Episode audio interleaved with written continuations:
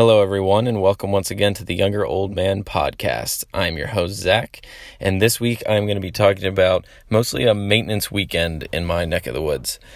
Um, the weekend actually started out early. I generally get off early on Fridays. Uh, as long as you have 40 hours in for the week, doesn't really matter what time you leave on Friday. I generally work 410s so that way I can take advantage of whatever I want to do on Friday. I usually work a few hours in the morning anyway, um, and then maybe do a couple personal projects and head out. Uh, but this week, I headed into the woods pretty shortly after work so that I could indeed pick a tree to where I would be putting my tree stand for archery season coming up on Saturday.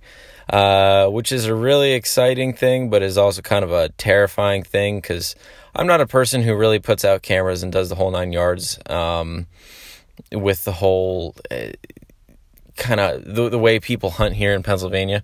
Um, I started hunting really only maybe two years ago. Uh, my first time really hunting was once in Colorado with my brother in law. Uh, he had an elk tag, um, and it was a rifle elk tag actually.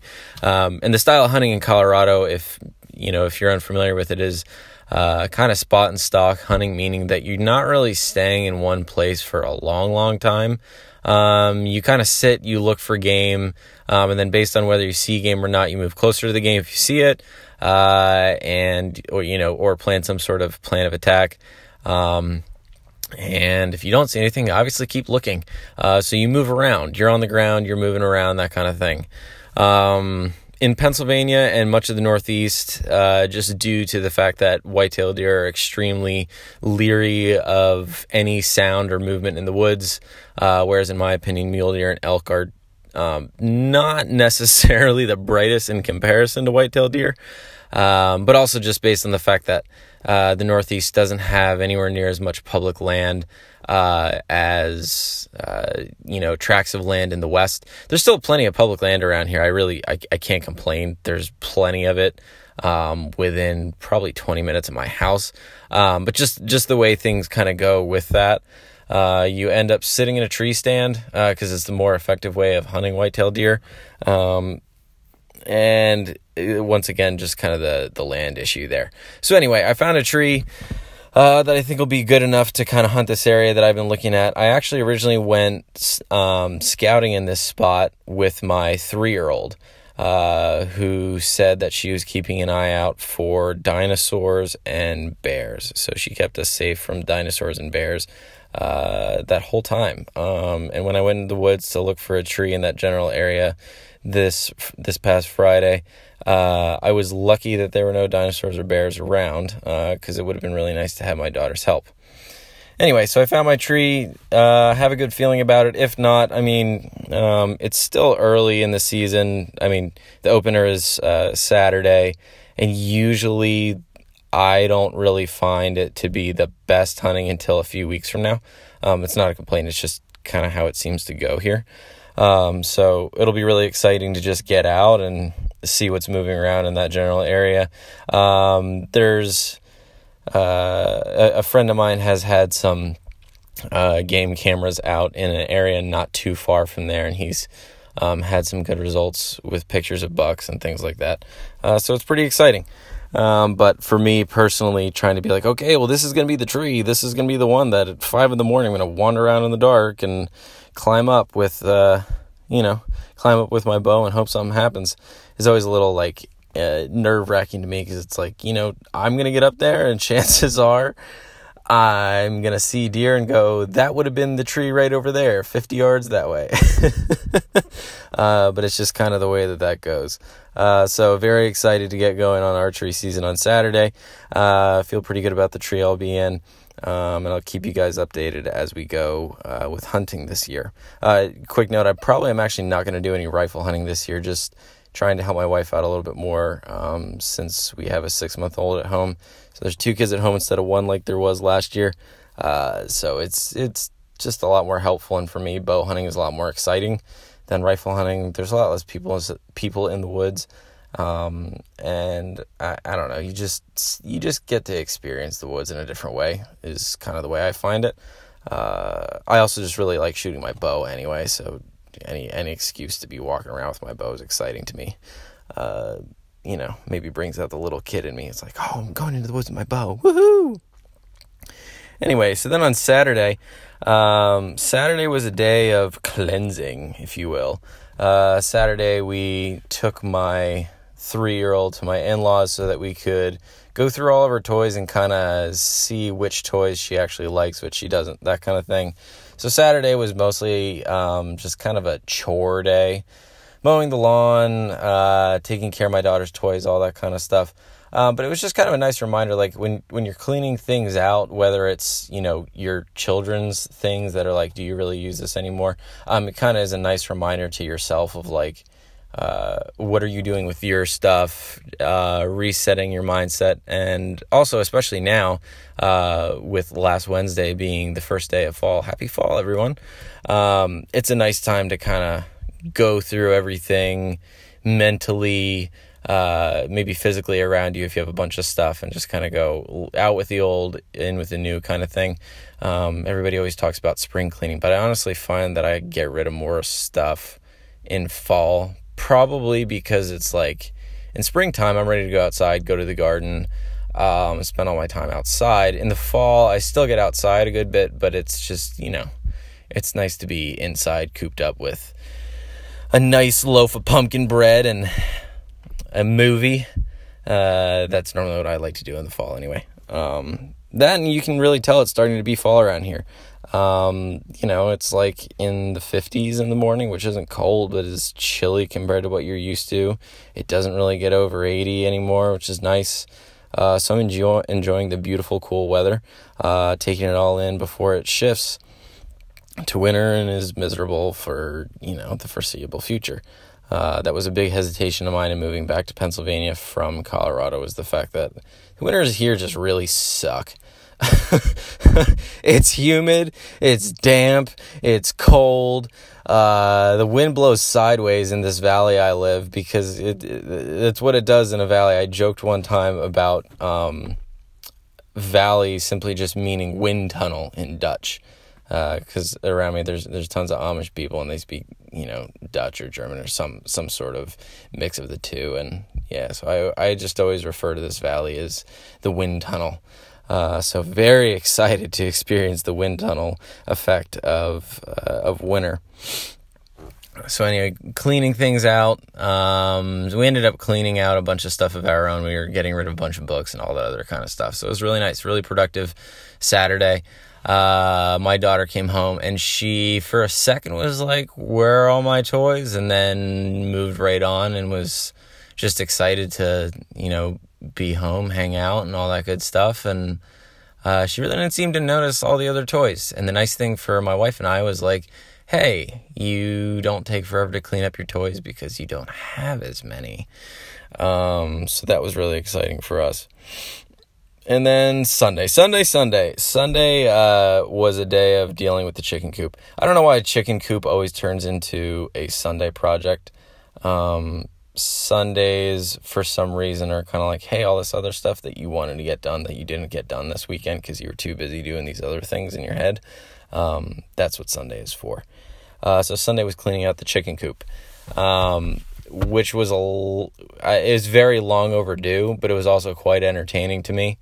Um, to give you a little background on my chickens, uh, I have six chickens. Um, all of them, no, I shouldn't say that. Five out of the six of them uh, hatched this year, um, and the other one I think is a year or two old.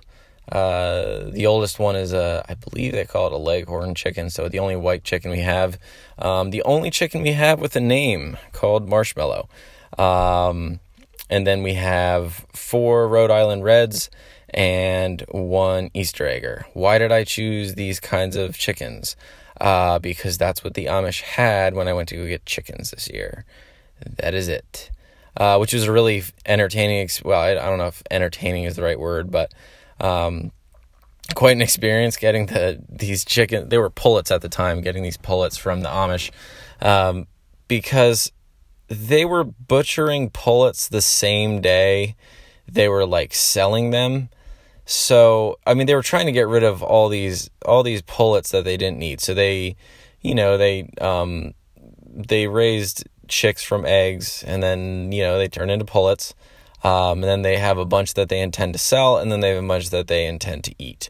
Um, and so they had way more left over than they really wanted to of how many chickens you know they were trying to sell these chickens and apparently uh, there weren't that many left but there were quite a few left over at the same time they, they were just trying to get rid of them um, so it was really interesting because as i walk you know i, I pull up and there's probably this eight year old amish boy that walks up to me and you know he's he's very quizzical. By the way the amish they they don't for people who aren't familiar they don't really have social skills like you would it's not surprising. I mean, they interact with the public on a regular basis, but they just there's just social cues they don't know or don't understand. It makes sense. You, are not around it all the time, um, but they tend to just stare at you. Uh, and in my case, I have long hair um, and gauges. So here's this weird dude with long hair and gauges, and just shows up and is speaking in English like, "Hey, uh, I was hoping to buy some of your chickens. You know, some of your pullets." And the kid just stares at me for a second and then he realizes what's going on. Um, by the way, his hands are bloody and he's holding a knife um, because they're butchering chickens that morning. so I walk over and they're, you know, as I'm waiting for them to round up a few chickens for me to take home uh, from their from their hen house, pretty much, they have you know the cones set up from where they for where they butcher chickens. For those of you who are not familiar, one of the methods to butcher chickens is uh, I'll try and keep this discreet for anyone who's squeamish. Basically, you put a chicken in a traffic cone upside down, um, and then you I think you can figure out the rest from there. Um, I personally have done this method. I think it's the best method to do it. It's also the only method I've ever done it, but it seems to be very effective because uh, you know that phrase "chicken with your head chopped off, running around" kind of thing. Um, that is a very real thing. Um, they their bodies really do anyway. Yeah, their bodies go around like crazy after uh, after that event takes place. Um, so they're doing this butchering process right next to the hen house, which, of course, because they're just rounding up the chickens. And so they've been doing this for a while. You can tell based on how many chickens are laying there that uh, are no longer walking around, if you will. Um, and so there's these three little Amish kids. There's two boys, probably around, like I said, ages six and nine or eight, somewhere around there. And then there's a little girl who's maybe like five. They run into the hen house. You can hear them like chasing these chickens around all over the place. Um, which, I mean, I can't imagine if you're the chicken, like terrified for your life. These little boys have been coming in and like, you can tell what's going outside, going on outside the whole time, like running for your life. No, no, no, it's not to be me. Um, and they round up these chickens, and you know, I I have these uh, little homemade crates it's really just a milk crate with plywood on top. Um, and I'm putting, you know, I'm putting them in there, zip tie the, the plywood down to the uh, milk crate and put them in the back of my 4Runner. Um, but it, it's just a pretty hilarious thing to see these these kids like you know their hands are bloody they're running around trying to catch these chickens and these chickens are terrified for that. I mean chickens are going to run away from you anyway it's not anything new but it's just the fact that they're like you know so mortified that it's going to be them who's getting butchered next, and here it is. They're you know going to be taken away by this strange Englishman. Um, that's what they call it. By the way, that's what the Amish call people who are not Amish. They call them English, Englishmen, Englishwomen, uh, what have you. Um, so anyway, I get the chickens, put them in the 4Runner, take them back to the house. Uh, so that's the story of my chickens, but that's that's why I have the chickens that I have. I tried to get um, a couple more Easter eggers. That's what my wife wanted. Um, they're called Easter eggers. They have uh, like a speckled, I don't know, rear end and tail. Uh, they're called Easter eggers because they lay like this pale blue egg. They're very pretty. Um, the leghorn we have also lays a like kind of pale blue egg, and then all of our Rhode Island reds lay uh, brown eggs. Uh, so anyway, six chickens. Uh, we get probably four to six eggs per day. Just varies. Um, when it's really really hot, they lay less. When it's suddenly cold, um, they lay less. Uh, they also molt in the winter, and they don't really lay during the winter. So uh, a lot of people just butcher their chickens uh, during the fall. Um, because they don't want to pay to feed animals that aren't providing them anything in theory. Um, I kind of did that last year just because my hens were inherited and old. They were pretty much done laying anyway. I mean, we were getting an egg or two a day, maybe out of like seven chickens. So uh, that's why we um, butchered them and got new ones this year. Uh, but this year I'll be keeping my chickens over the winter because they're young. They're going to lay for a while yet. There's really no reason to do that. Um, you can get into like a whole ethical what is right wrong to do with chickens you know there's these other beings that are giving you eggs and you're just gonna murder them when you're done with them. Um, i've heard people make that statement which i understand. Um, but the alternative is to feed chickens that aren't providing any eggs for you, which I can understand too. At the same time, like you took advantage of getting eggs from these chickens uh, this whole time, and then you're just going to kill them when you're done. Why don't you let them live the rest of their life? I don't know. I, I'm not really saying there's a right or wrong thing in there. It's just an interesting ethical question that pops up uh, with different friends I've had. Um, I had a vegan friend who had a very interesting uh, perspective on it. So anyway, whenever I think about my chickens, I kind of go down those rabbit holes of uh, the perspectives on the ethics of raising chickens or anything really. Um, anyway, so that's how I got my chickens. So back to the story of Sunday uh, cleaning out the chicken coop. So I'm cleaning out this chicken coop. For reference, this chicken coop is probably like uh, maybe 10 feet by six or seven feet by nine feet tall. Um, that includes half of that set, half of that is sectioned off into like a run meaning that you know you have your kind of little chicken coop house that you normally are used to picturing and then attached to it still like you know built onto it um, is this run that's fenced in from the ground all the way to the roof of the coop. So it still is under that roof. Uh, so that whole thing is probably like i said six or seven feet by maybe 10 feet by 9 feet high. Um, and then outside of that i have built a 20 or 22 foot by 20 or 22 foot fence.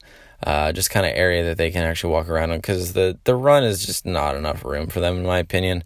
Um, I've actually had my chickens free range before uh, with my last batch. I did that a little bit. Um, I, I had my when I just had the leghorn because we got them we got her from a friend uh, who was moving, so we just had uh, the one chicken there for like a month. We let her free range as much as she wanted. The thing was, she was starting to get in all the uh, flower beds and things like that. Um, now during the winter, I don't really care as much, and during the winter, they can't get into our. Uh, they can't get into our garden because our garden is just going to be a cover crop. I think we're probably going to do oats as a cover crop, uh, so that way we don't lose any soil, that kind of thing, over the winter. Um, but I'd, I'd probably like to let them free range a little bit more.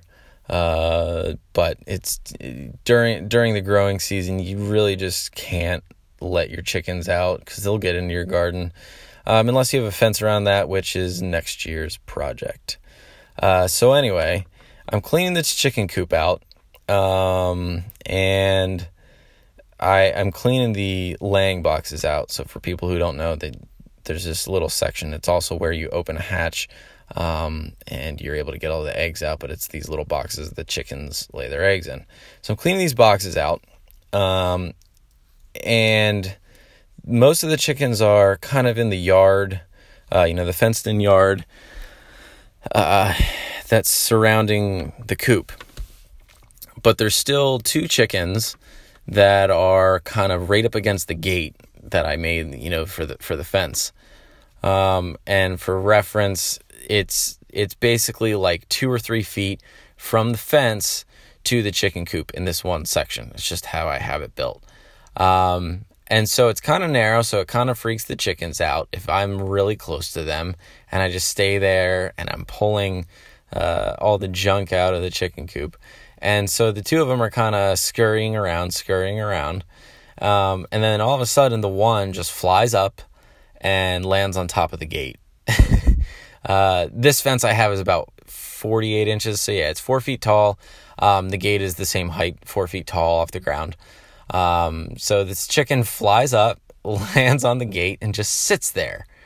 And I'm still cleaning out the coop. I'm like, well, if I go try and get this chicken, it's certainly going to get out of the, you know, get entirely out of the coop, get entirely out of the caged in area. Um, so I just kind of let it go there. I watch watch her. She's just you know sitting around checking everything out. It's really entertaining to watch. Um, and the gate is closed and latched, but it still kind of wavers just a hair. So she's kind of going back and forth and back and forth. And I'm still cleaning these boxes out. And I'm just about getting done with these boxes, and then I can go deal with this chicken that's sitting on the gate. And then she flies from the gate onto the roof of the coop itself. and I'm like, great, this is actually really hilarious to watch, but how am I getting this chicken off the roof of the coop? Like I said, it's nine feet tall.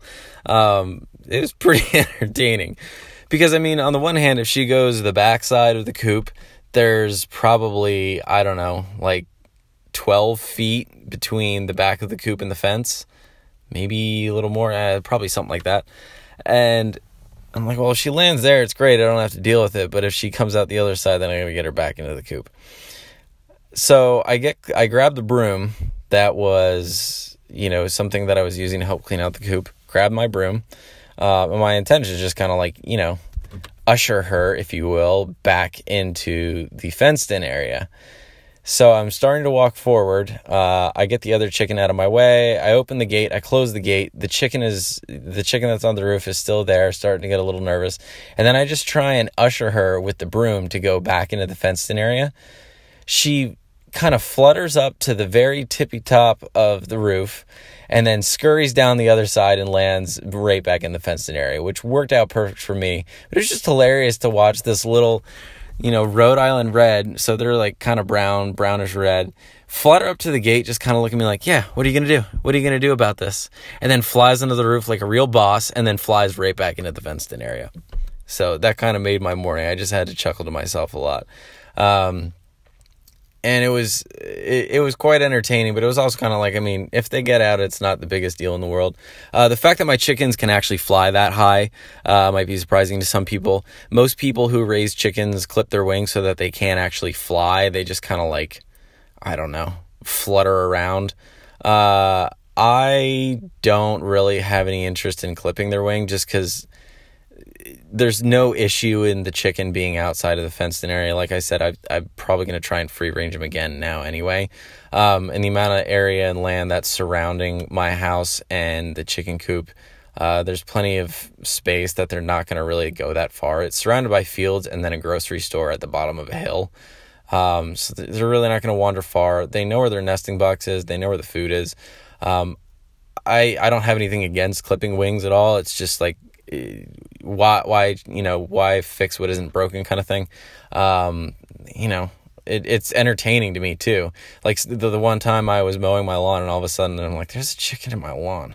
Uh, it was the easter egg. The easter egg tends to be the one that gets out. Uh, so it's it's always kind of a hilarious thing for me. I'm um, getting chickens back into the coop uh, if you've ever herded cattle it's kind of the same thing.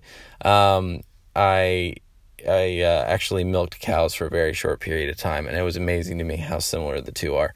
Um, you're really just keeping a wide berth, make sure that the gate is ready and open for them to come in while your other chickens are back inside the coop itself so they can't get out while you're trying to get the other one in. Um, if you chase it around, um, they are faster than you and wilier than you, uh, surprisingly. It's really entertaining, though. The one time last year, my wife and I were trying to get chickens back into the fenced in area and actually my my three year old was also trying to help. So there's just the three of us running after these like four chickens trying to get them into the fenced area. It's pretty hilarious. So uh, that was that was the uh, chicken run incident of my Sunday. Uh, gave me a nice chuckle and uh, gave me a nice story to tell my wife because she wasn't even watching at the time. Uh, and then the rest of the Sunday was just kind of uh, kind of a brood session for me. I was able to actually smoke my pipe. Uh, yes, it's pipe tobacco, as is in a reference to smoking weed. Um, I was just able to sit there on the porch, smoke my pipe tobacco, relax, have a nice brood, enjoy the weather, uh, and kind of take in the fact that it's fall and really enjoy that. Uh, take that all in. It tends to be that Sunday is my day to smoke on the porch anyway. Uh, you know, I, I, I had a pretty nice uh, heavy bag workout Uh, while most people have the ritual of going to church on a Sunday morning in this valley that I live in, uh, I'm usually beating the snot out of a heavy bag for some reason. I don't know why it always tends to be on a Sunday that I use the heavy bag, but it is, and it's really entertaining because uh, the I think the sound actually carries quite a way because uh, I actually hang the heavy bag from a tree branch. That way I can be outside and use the heavy bag instead of be in the basement and rock the whole house around. Uh, I don't know, just get fresh air too. So anyway, yeah, I finished up with a nice brood and enjoyed smoking my pipe. Um, and it's pipe smoking season now because fall is around. I mean, it's never not pipe smoking season, but for me, I tend to smoke a lot during the fall. Anyway, uh, thank you for listening to episode three. If you enjoyed it, please share with friends, family, whoever you think might enjoy this podcast. Uh, in the coming weeks, I will most likely have my first guest. Spoiler alert, but not, also not a spoiler because I'm not going to tell you who it is. Uh, but anyway, thanks again for listening. Uh, share if you enjoy it, and I hope to be broadcasting this to you guys next week. See you then.